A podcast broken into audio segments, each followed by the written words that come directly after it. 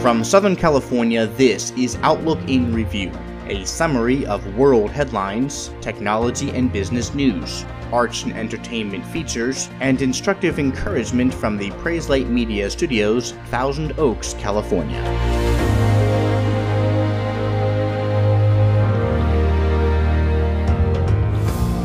Good day, it's Wednesday, the 24th of October, 2018. A World War II era plane crashed on a Los Angeles freeway on Tuesday. The plane, a North American T 6 Texan, crash landed on Highway 101 near Agoura Hills, California, gridlocking traffic throughout the surrounding areas during the busy commuter hours, causing backups on the freeway and alternate routes as far away as Thousand Oaks and Simi Valley. The pilot, who was able able to escape to safety after the landing was the only person on board the aircraft, and there were no reports of property damage or injuries on the ground. A spokeswoman for the Van Nuys Airport confirmed that the plane, with its German Axis insignia on the wings, was part of the Condor Squadron, a non-profit vintage flying club based out of the Van Nuys Airport. Patrol officials received reports of the smoking plane hovering over the freeway about 1:45 p.m. local time, minutes Later, callers told authorities the aircraft was now on the freeway. It is unknown as of press time the cause of the accident or if mechanical failure was to blame.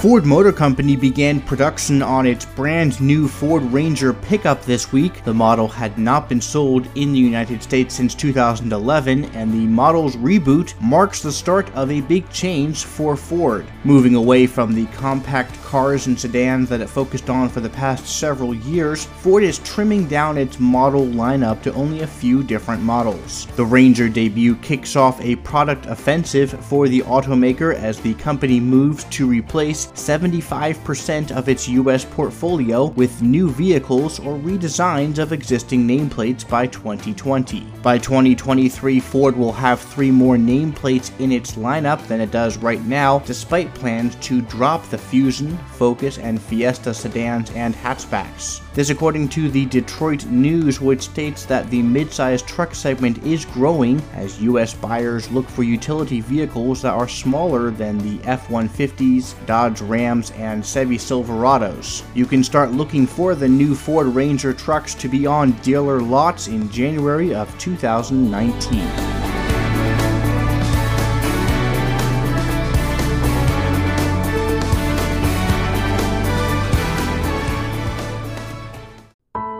The Concorde jetliner, the fastest commercial airliner on Earth, was capable of traveling at twice the speed of sound and crossing over the Atlantic in just three and a half hours. Compare that to eight hour flights from New York to Paris, still commonplace today. With planes under both the Air France and British Airways banners, the Concorde's famous drooping nose enabled the aircraft to switch between being streamlined to reduce drag and achieve optimal aerodynamic efficiency without obstructing the pilot's view during taxi and takeoff, as well as make efficient landing operations, as due to the high angle of the plane during takeoff, the long pointed nose obstructed the view and necessitated the capability to droop. The supersonic jet was seen as a groundbreaking development in the world of flight, but price was a huge deterrent. In 1997, the round trip ticket price from New York to London was $7,995, more than 30 times the cost of the cheapest option to fly the same route. Although the high rate of speed, over 1300 miles per hour to be exact, made many people nervous about disaster on catastrophic levels, the Concorde's history began with very little incident until the 25th of July, 2000. On World News Tonight this Tuesday, the first Concorde ever to crash just after takeoff from Paris. 113 people are killed, which included everyone on board. It is the world's most glamorous passenger aircraft. We'll take a closer look What's the magic, and what will this crash mean to Concorde's future? And that crash signaled the end to the future of the supersonic jet. The plane, shortly after takeoff from the Charles de Gaulle Airport in France en route to New York City, crashed into a hotel in the small town of Gonesse killing four on the ground and all 109 people on board. Concorde was grounded and investigations and research ensued. Not until the 11th of September 2001 did another Concorde fly, and this flight ironically landed just moments before the World Trade Center attacks on the United States. But the Concorde never quite recovered, and on the 10th of April 2003, citing low passenger numbers following the Paris crash, the slump in air travel following the September 11th attacks, as well as rising maintenance costs, Air France and British Airways simultaneously announced that they would retire the Concorde later that year. And 15 years ago today, Concorde's final flight landed at Heathrow Airport amid much publicity and fanfare. But on the 15th of September 2015, Club Concorde announced it had secured over 160 million pounds to return an aircraft to service. However, the amount of restoration and reprovisioning needed to actually do so has yet to be named, and technology might just be moving a bit faster even than a Concorde in the near future.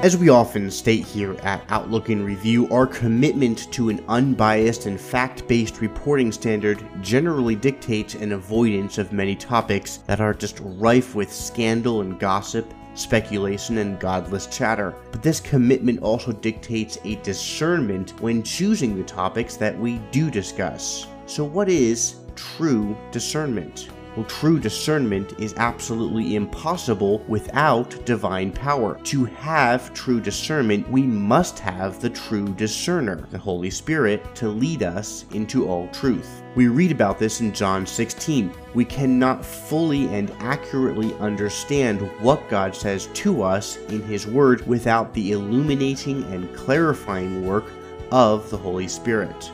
In 1 Corinthians 2, Paul writes that the thoughts of God no one knows except the Spirit of God. We have received the Spirit who is from God, Paul continues, so that we may know the things freely given to us by God, which things we also speak not in words taught by human wisdom, but in those taught by the Spirit.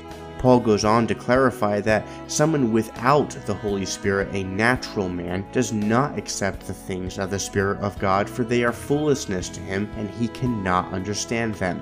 Discernment ultimately depends on the Holy Spirit. As we are filled with and controlled by the Spirit of God, He makes us discerning. He leads us into all truth by granting us hunger for God's Word and the ability to discern its true meaning something that the natural man, as we just read, is incapable of doing. Now we find the principles for discernment in the Bible. Only through a scripture saturated mindset can we lead discerning thoughts and lives. There is no shortcut, no other way to equip our minds, and only as we master the Word of God, being led by His indwelling Holy Spirit, are we made adequate and equipped for every good work, as we read in 2 Timothy 3. To be led by the Spirit, filtering all things through the outlook of a scriptural perspective.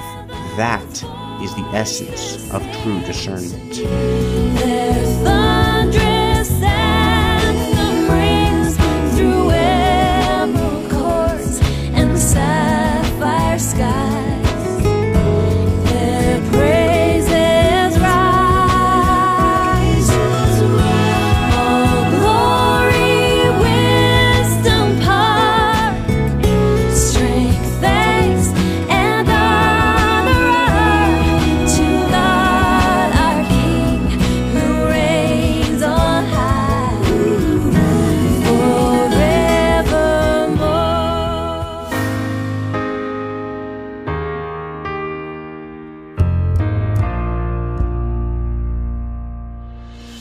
Thanks for listening to Outlook in Review. Contact us anytime with questions or comments. We'd always love to hear from you. We're on Twitter at Outlook in Review and Facebook.com forward slash Outlook in Review, where you can find information to various topics we cover on the show. Until next time from Thousand Oaks, California, I'm Ben Ditzel. This is Outlook in Review.